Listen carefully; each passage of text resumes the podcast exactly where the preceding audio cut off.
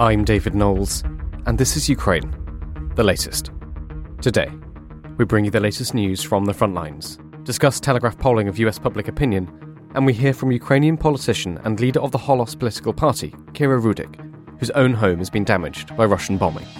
Bravery takes you through the most unimaginable hardships to finally reward you with victory. If we give President Zelensky the tools, the Ukrainians will finish the job. Slava Ukraini!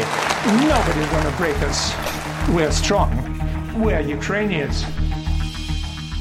Every weekday afternoon, we sit down with leading journalists from the Telegraph's London newsroom, our teams reporting on the ground, to bring you the latest news and analysis on the war in Ukraine.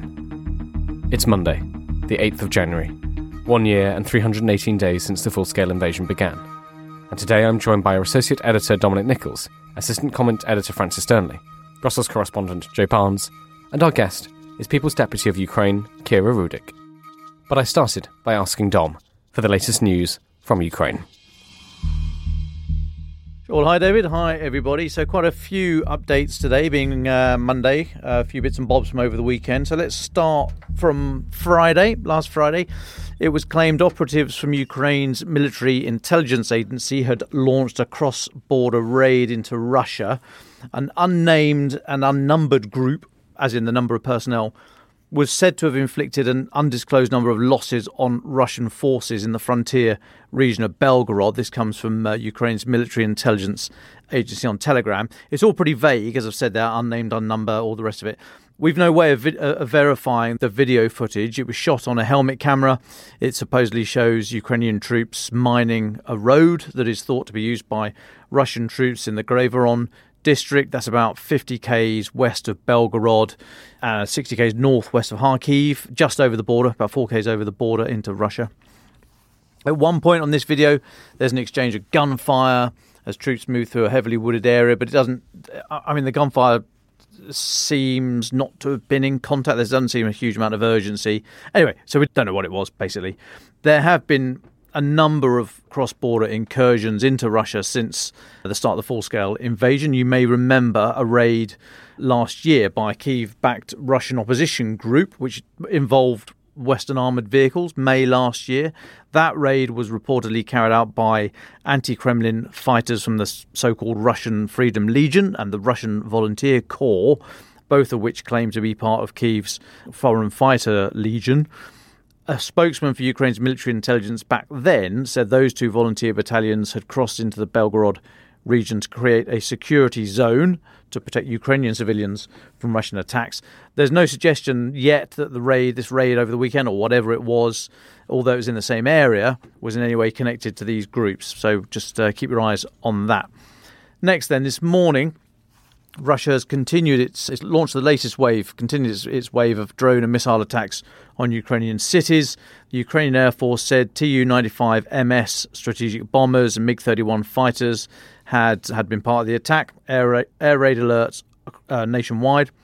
Explosions reported in the cities of Kiev, Kharkiv, Zaporizhia, Kryvyi uh, Dnipropetrovsk, uh, Petrovsk, and uh, Khmelnytsky that last one being quite far in the west, about 200 k's southwest of Kiev. Alexander Vilkul, who's the mayor of Kryvyi um, that's about 100 k's southwest of Dnipro, said the enemy is viciously attacking peaceful cities. And Sergei Lysak, who's the governor of Dnipro, Dnipropetrovsk, said the mad enemy once again struck civilians. He said they had directed missiles at people. There were numerous deaths and injuries reported across the country. Ukrainian Armed Forces Southern Command said it had shot down all eight Shahed drones launched by Russia. And the Air Force continued to say that they had shot down, as well as those drones, 18 of 24. So make a note of the numbers because I'm going to have a quick comment on this. 18 of 24 uh, KH 101, 555, and 55 air launched cruise missiles, but none of the four Kinzhal cruise missiles the seven S 300 or S 400 missiles, and the eight KH 22 and six Iskander M and two KH 31 missiles launched overnight. So a bit of a bit of a garble there, but the point is that of the more sophisticated weaponry, they didn't. Uh, Ukraine's air defence seemed to struggle or didn't hit many of them. Now that might be because they are running low on ammunition for the reasons that we've spoken about over many, many weeks now. The Shaheds were all shot down, the drones, but remember they are low, slow, and quite noisy, and they are largely brought down by small arms fire. Um, it, well, in which I include the kind of Gepards, the twin barrel, um, very high rate of fire, chucking you know, small rounds in the air, uh, but can bring down drones relatively easily. Much harder. You need the the big the Patriots and all the rest of it to, to bring down the hypersonic and the cruise missiles. Now, so as I say, it might be because they, uh, Ukraine is running low on ammunition for for the more sophisticated air defences. It might be because the, the rounds they are firing, Ukraine's air defence are missing. Maybe the, the systems aren't good enough for the people. I doubt that because they've performed very well so far. It might be because Russia is now firing their missiles where they think air defence is absent. That might be why they're scattering it across the whole country. Remember, Russia's purpose here is not is not really to degrade Ukraine's military capability. It's to terrorize the population by destroying critical national infrastructure, including sites of cultural and historical value, and just killing randomly. They're, they're seeking to break morale and break the, the civilian side of this war rather than Ukraine's military. Now, perhaps in recognition of that situation, those numbers I've just spoken about, Ukraine's Air Force spokesperson Yuri Ihnat, he told reporters earlier today that Ukraine's air defences have successfully intercepted 25 out of 63 Kinzhal hypersonic air-launched missiles fired by Russia since the start of the full-scale invasion. Again, 25 out of 63 is less than half, and if Yuri Ihnat is is taking the longer view and saying, well, overall, this, these are the figures. That that sort there's a kind of tacit acknowledgement there that that this has been a, a very difficult weekend. So, not not trying to sugarcoat the news for you, good people. We're all sensible people. We'll give it to you black as well as white.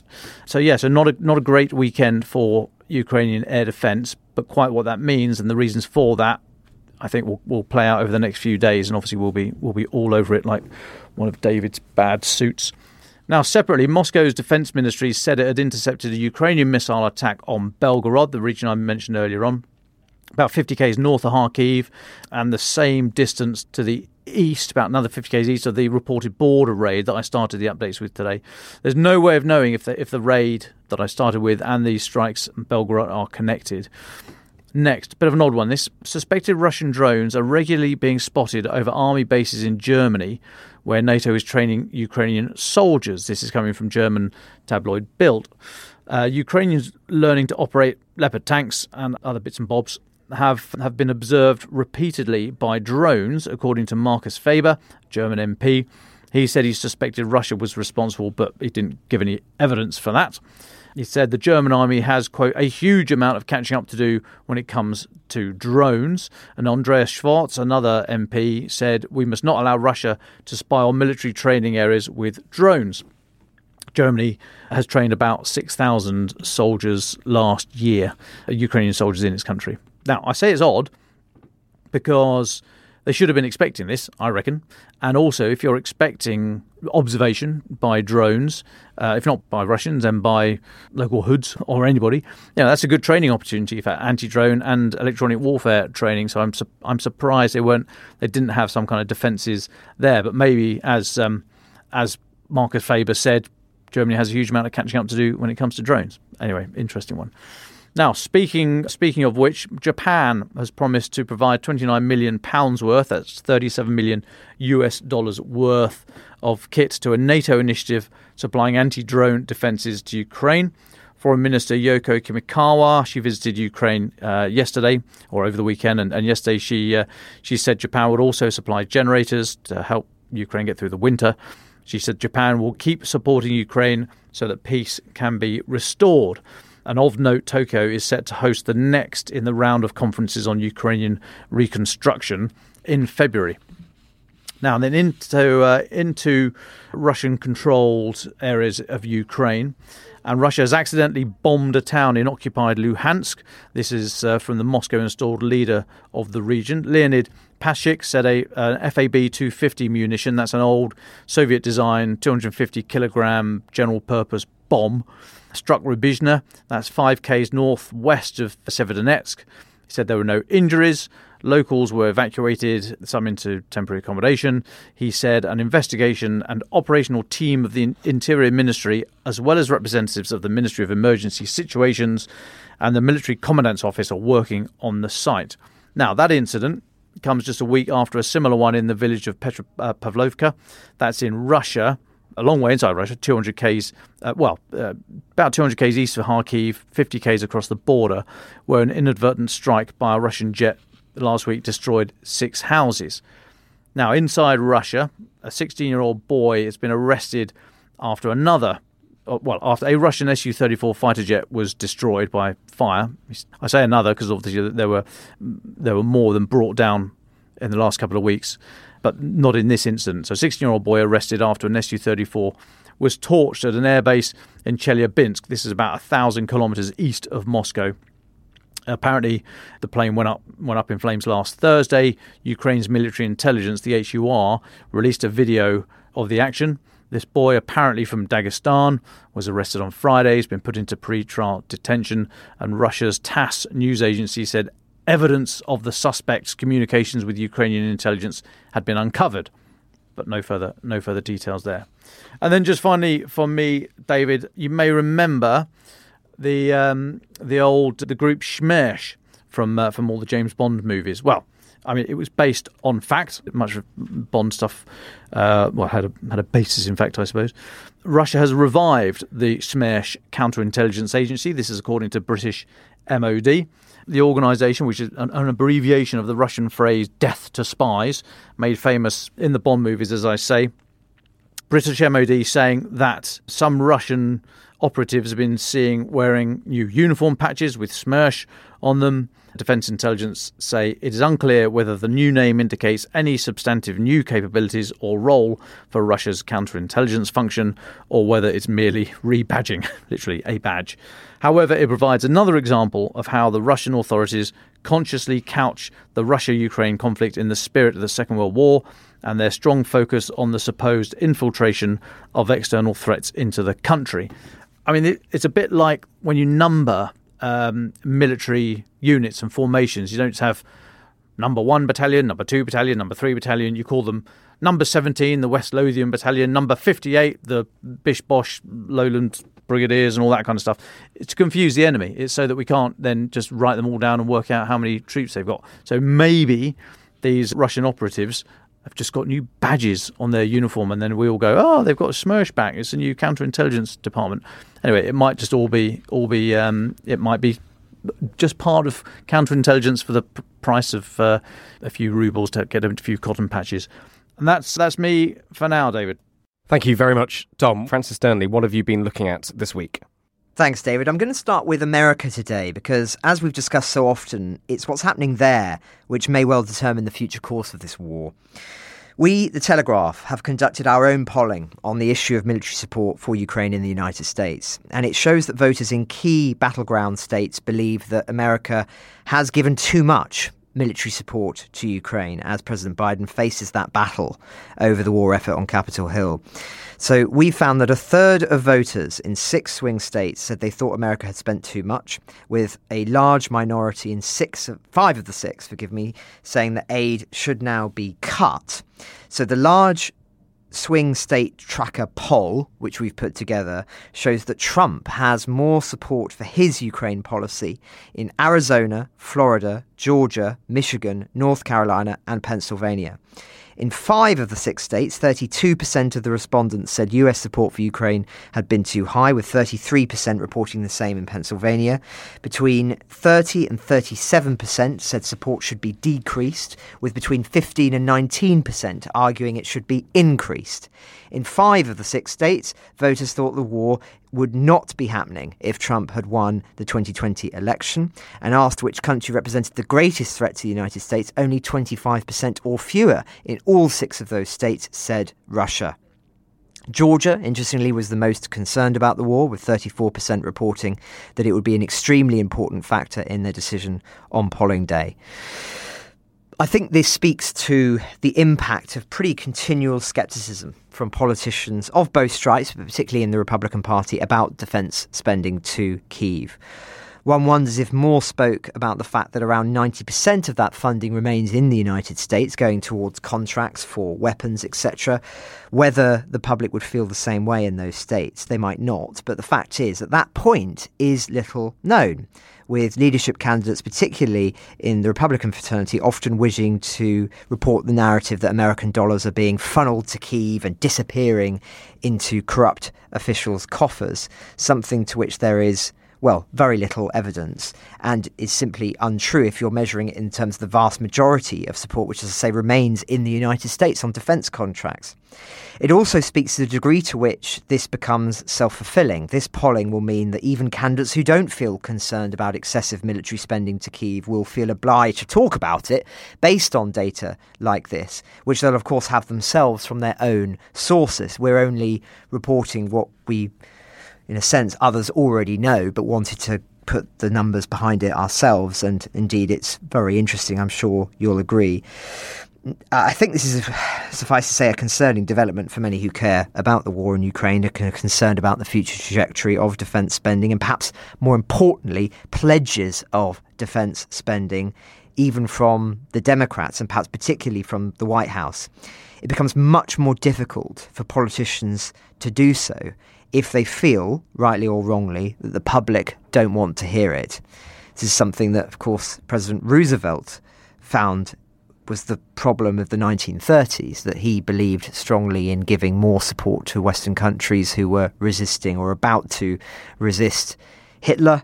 But of course, the American public at the time, certainly after the First World War, indeed, like Europe was prior to the beginning of the Second World War, extremely skeptical of more investment and more mobilization in response because of the known losses and sufferings that they had endured in the Great War. And it's understandable, of course, given the horrors of that conflict.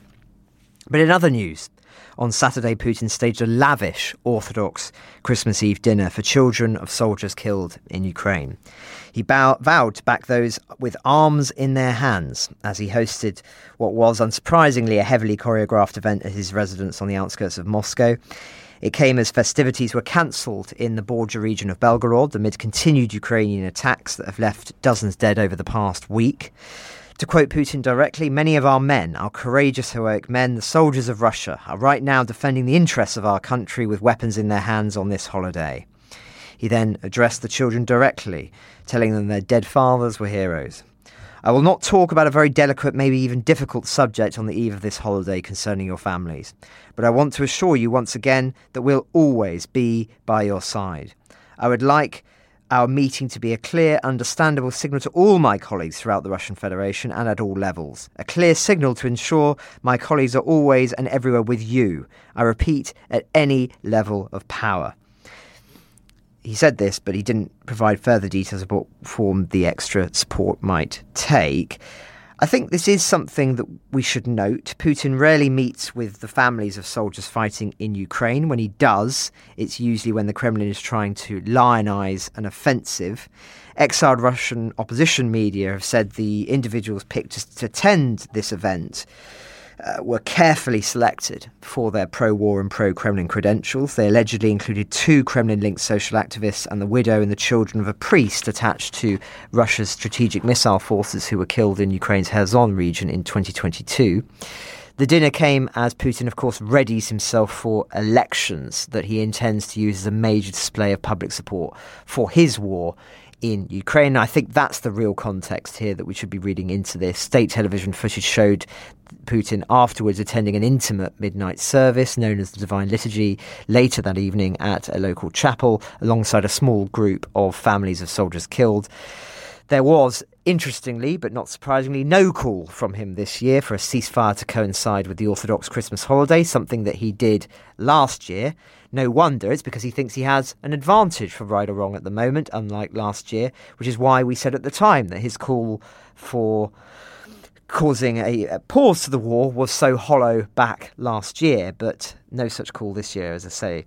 Now, lastly, just staying on political figures, Alexander Lukashenko, leader of Belarus, of course, sometimes known as Europe's last dictator, has granted himself lifelong immunity from criminal prosecution with a degree that also bars exiled opposition leaders from standing in presidential elections. So, this law, which was signed at the end of last week, theoretically applies to any former president and members of his or her family. In reality, of course, it's only relevant to him, 69 years old, ruled Belarus with an iron fist for almost 30 years. This new measure appears to be an attempt by Lukashenko to shore up power and eliminate potential challenges in the country's next presidential election, which is due to take place in 2025, I believe. It tightens requirements for candidates and makes it impossible to elect opposition leaders who fled to neighbouring countries in recent years. Only citizens of Belarus who've permanently resided in the country for at least 20 years and have never had a residence permit in another country are eligible to run this speaks volumes, of course, because almost every major opposition leader has forced been forced to leave the country. Listeners will recall that when we were last covering Belarus, it, it was rocked by mass protests during Lukashenko's re-election in August 2020 for a sixth term, when the opposition and the West condemned it as fraudulent, as many as 35,000 people were detained by the Belarusian authorities then, many of whom were tortured or forced to leave the country. As I say, that was a subject we discussed with the main opposition leader, Svetlana Tsikhanouskaya, a few weeks ago, I think it was. So it's worth looking at if you want more details on the Belarus example specifically.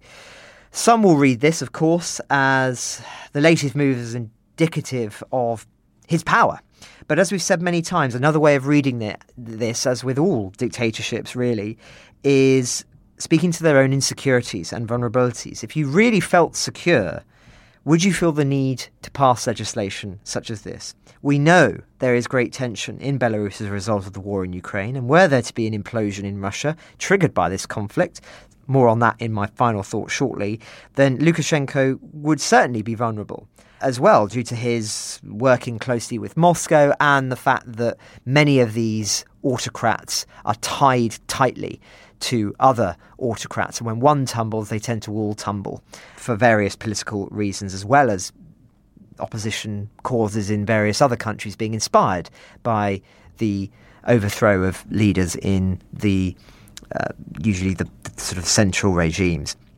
So, any an interesting subject, something we continue to monitor closely. I know it's been a while since we've talked about Belarus, of course, a country also heavily implicated in the kidnapping of children, as our reporters have investigated in detail, and we will return to that in course. Whilst this comes as no surprise, it is still revealing, I think. Thank you so much, Francis, for taking us through all of that. Uh, Joe Barnes, there's just a few European stories on your radar that you've been looking at. Can you talk us through them? Hi, folks. I've got a two short points, I think, worthwhile making today. So when Britain and well Zelensky recently in recent days has said one of the big successes is reopening and establishing a, a Black Sea grain corridor, um, so basically allowing shipping in and out of Ukraine. This is what they're talking about. So um, the grain corridor that has been established in the past five months by Ukraine has managed to ship 15 million metric tons of cargo uh, that includes 10 million metric tons of agricultural products, and that's including, according to Infrastructure Minister Oleg, Alexander Kubrakov. Um, and that, that just goes to show that, yes, we look at like the battlefield and the front line, the counteroffensive as maybe a failing, but actually Ukraine has made sort of big successes uh, elsewhere. And the other point I just want to make shortly or tightly is that there'll probably be a lot of scaremongering over reports that Charles Michel, the European Council president, is due to step down early to stand in the European elections and become an MEP. But there's been a lot of reporting around that Viktor Orban could take temporary charge of the European Council because Hungary in July becomes the chair of the EU's rotating presidency. All very confusing, yes, but basically means that he would be in charge if there was no European Council president in place. Could he block that European Council president being elected? The answer is no. It's uh, done by what's known as a qualified majority vote, which would basically mean if France, Germany, and a few of the other larger countries voted in favour of a candidate who would be against the ideas of Viktor Orban, then that would go through without Viktor Orban say so. So yeah, it's on the face of it, it doesn't look great for sort of Ukraine's uh, support from Ukraine from the EU because of what Viktor Orban has done so far. But yeah, rest assured that he won't be able to single handedly hold things up as a sort of de facto European Council president. Well, let's go to our guest, Kira Rudik. Thank you so much for joining us, People's Deputy of Ukraine, leader of the Holos Party in the Rada. Thank you so much for joining us today. Kira, earlier today you tweeted, I'm just reading it out now, hellish morning in Ukraine. How many more of those we would have to suffer until the right decisions are made? Russia can be defeated and we need to do it. Kira, can you tell us about your morning? What happened? Hello, good morning.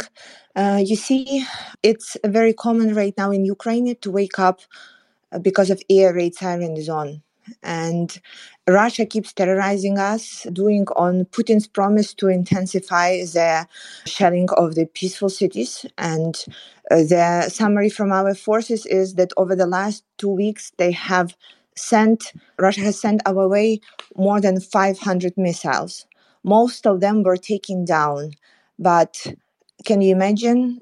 Just imagine every single night sitting in a bomb shelter or in your corridor or under the stairs knowing that there are huge pieces of metal going your way to kill you and there is nothing that you as a person can do to stop that Kira, we saw on your Twitter feed that your house has been targeted, and and um, can you tell us what happened and, and what's your situation now? Uh, it's uh, it's it's very hard to talk about it. So it it was January the 2nd. So the day before, we were arguing if we are taking down the tree or still keeping it, and we decided to keep it.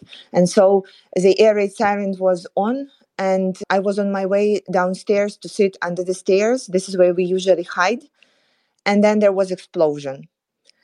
It felt like Armageddon because the explosion was not really close. It was far away, but the wave was so intense that it pulled windows out of the frames and threw it at the center of the room. So the windows were broken on one side of my home. There was a part of the walls that has been destructed, and and we went outside to see if the if there are people who are wounded or injured and uh, we were starting helping each other with our neighbors and the most terrifying thing was the smoke and the sound and everything was that the attack continued. So we were on the street and there were still missiles in the air that were taking down exploding and it, it was absolutely absolute horror. And i cannot begin to tell you what i felt and uh, what people who were at the epicenter of the explosion must have felt and this that day we lost five people and more than 100 were injured. I s- was so lucky that I had only minor injuries and my neighbors were not that lucky. And there were ambulances going in and out and people were helping each each other and were like there is an interesting thing that I really want to deliver here. People are talking that there is exhaustion, that it's so hard to be for two years at war and suffer every day.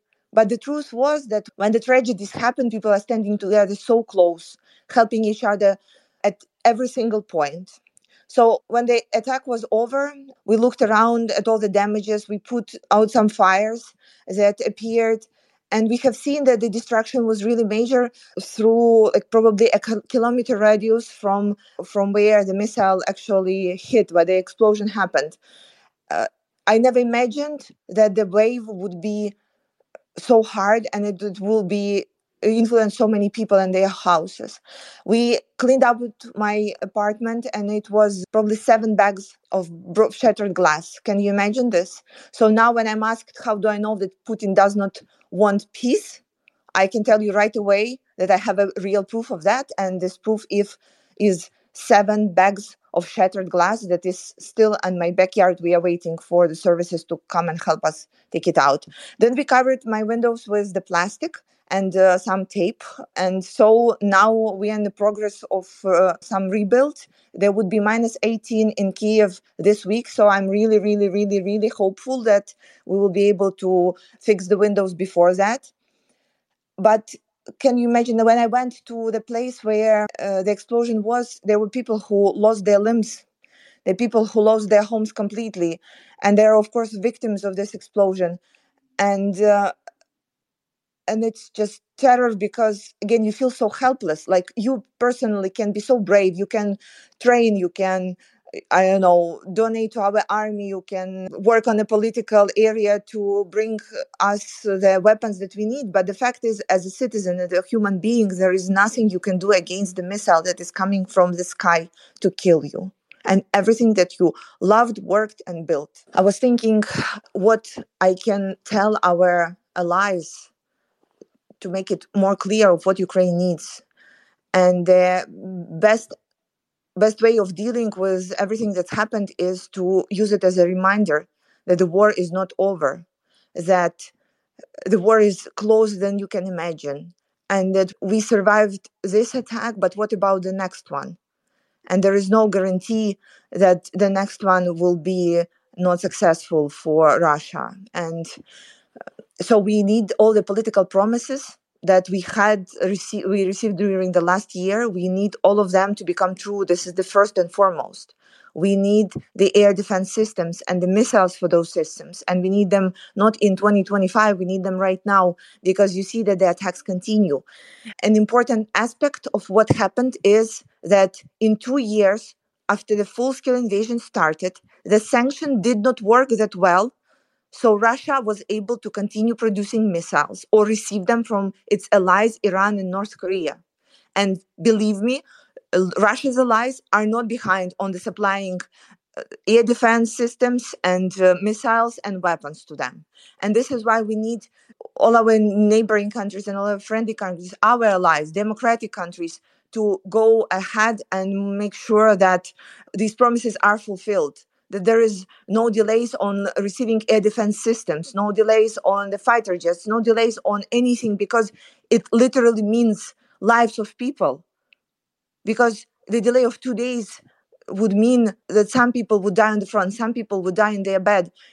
I constantly say that the worst thing about about living in Ukraine right now is that when you're going to bed every evening, there is absolutely no guarantee that you will wake up in the morning. Nobody can guarantee you that. How dreadful is it? Kira, may I just jump in there? It's Dom here. Thanks so much for joining us today, and I'm very sorry that we didn't get to meet at the um, the Magnitsky Awards just before Christmas. But one thing we've been discussing recently on the pod, I'd be very interested in your, in your view on this, is about the idea that the pressure, soft P pressure that's being placed on President Zelensky whether and when and how far to mobilize his country, your country, to to fight, and whether the conscription age should come down from 27 at the moment to 20, 21 or whatever to get to get young younger people in if that's what's required for the next year to to really build up a military. Where do you stand on this idea that Ukrainian society should mobilize and many more hundreds of thousands of people should be made eligible for military service? Thank you. Thank you, Dan. So, first of all, the bill uh, to lower down the age of mobilization of people who can be mobilized to lower it down from 27 to 25 this bill is already has been i think on president zelensky's table for three or four months. We as a parliament have voted for it supported it and because we we, we understand that we should do what uh, the military require and then they require to have more people to give the people who are fighting at the front right now a chance to recuperate at least to to um, have at least some rest.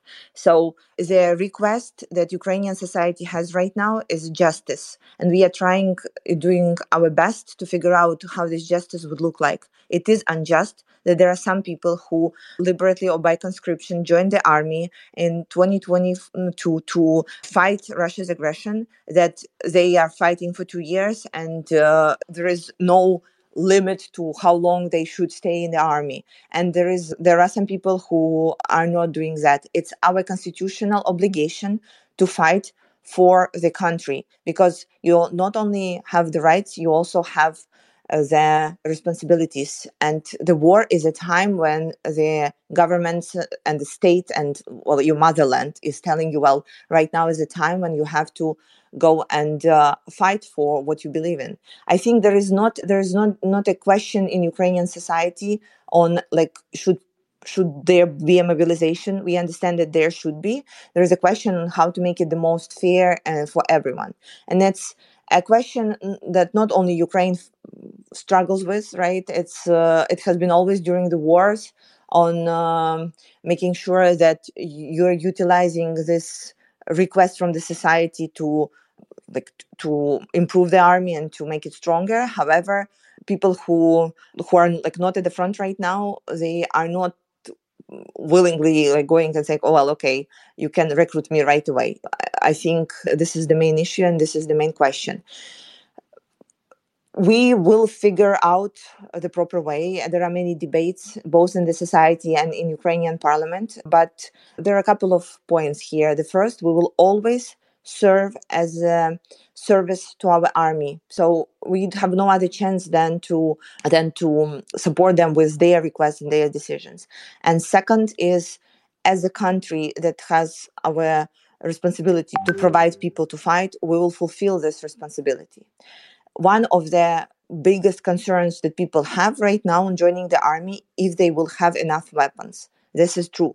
So you don't want to go to fight empty handed uh, and though i do not think that it is uh, like something that already happened because we are we cannot afford to use people as battlefield meat as russia does.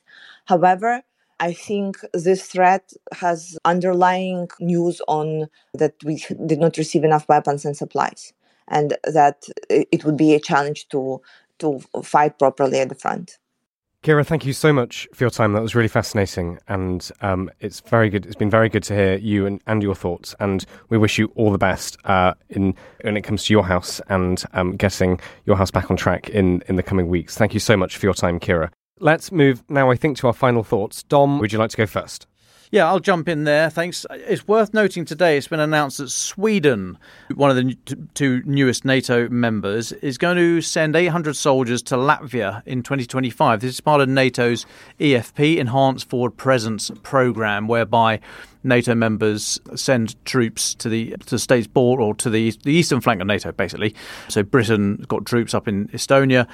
Canada has command of the of the EFP mission in Latvia, and the Swedish troops, 800, are going to come under Canadian command in 2025. Now, 2025 seems a little way away, but it, it really isn't. And of course, this is a direct result of Russia's full-scale invasion. The whole EFP mission was set up after 2014, after the initial incursions in Crimea, and now this is this is just the latest evidence. Putin, for all his talk of Uh, wanting to challenge NATO and all the rest of it. His actions have made NATO stronger, increased the size of NATO, and now you see Swedish troops pledging, or Sweden pledging, to send troops to another NATO member under command of a third NATO, so if, a NATO country. So if ever there's an example of how actually this has really brought NATO together, this is it, and very, very, I think, notable that Sweden uh, I say one of the newest members is already pledging troops under command of another NATO country and the EFP mission. So I think that is quite significant, David. Thank you very much, uh, Dom. Francis, let's come to you then for the very final thought today. Well, thanks, David. I'm grateful to everyone who's written in with their thoughts and reflections on my three day strategic overview of the current state of the war last week. I hope to read through all of those responses over the coming days. But in the meantime, I wanted to read this interesting comment left on YouTube by uh, Mark. Francis is right, but with one possible caveat in that military, or for that matter, societal collapse of Russia does not require a massive or even moderate success on the part of Ukraine on the battlefield. The pressure that they have been putting Russia on for the past two years is evident to anybody who has lived in Russia, such as myself. Success does not only need to be massive, but actually only of a sufficient quality to cause problems. As an interesting note, Mark Galeotti echoes this, and many other of my fellow expats. Expats come in two flavours for the most part. Those who have taken hook, line, and sinker the illusion that the Kremlin and upper society has been trying to foist on any unsuspecting gullible Westerner over the years, or those of us who see through it. Please remember, everything in Russia is hidden behind a mask, a facade that does not in any way or form actually represent reality. It is for that reason that I believe that there are many more cracks showing right now beneath that painted surface than the West has truly seen or is aware of. An example of this myth is the idea that Russians are insensitive to the massive loss of life of their soldiers. Look at the incredible lengths the Russian apparatus tries to ameliorate things like mobilization. To think they don't care is an incorrect read of Russian society. The society, the society is just as sensitive as the West is to those losses. The regime, on the other hand, is not. Therefore, they oppress even harder. At this point, I don't believe there is a way for dissent to show up anything other than in an extremely violent burst. This may be triggered by a military collapse, or it might be triggered by somebody just being fed up enough and screaming out of the window one day. But I don't believe there is any path left for this regime other than a violent end to it. When this question mark occurs, and what the spark will be to trigger that question mark, is uncertain, but the fuel and conditions are, in my view, now primed and set. And I don't believe there's a way around it anymore other than for the regime top cadre, all of it, to disappear in some manner or another. Well, thanks for that, Mark. No doubt other listeners will have perspectives on this question. There remains, of course, great uncertainty about the state of the Russian economy and its long term prospects, which speaks to this as well. It is not as simple as saying Russia has ridden out sanctions successfully and that's the end of the matter. Rather, I would suggest it needs to be seen in terms of degrees of damage, not least the cost of its vast increase in military expenditure. Another uncertain factor, of course, though also relevant to this, is the impact of the militarization on Russian society on economics indirectly. So I quoted Sam Greene and others last week who are keen to point out that it may no longer be in Putin's interest to see an end to the war because of the political powers and opportunities that it gives him. But that could also remain true to a degree in the new wartime economy. And what I mean by that is, if one looks at history, one often sees that states that spend a sustained period of spending on the military reach a point where they can no longer very easily stop due to the political pressures of say, a mass demobilization, or because the military becomes an increasingly powerful power base within those societies. And the dangers of this are obvious, as it means that nations can sometimes become even more militaristic and more imperialist in order to essentially survive economically and politically.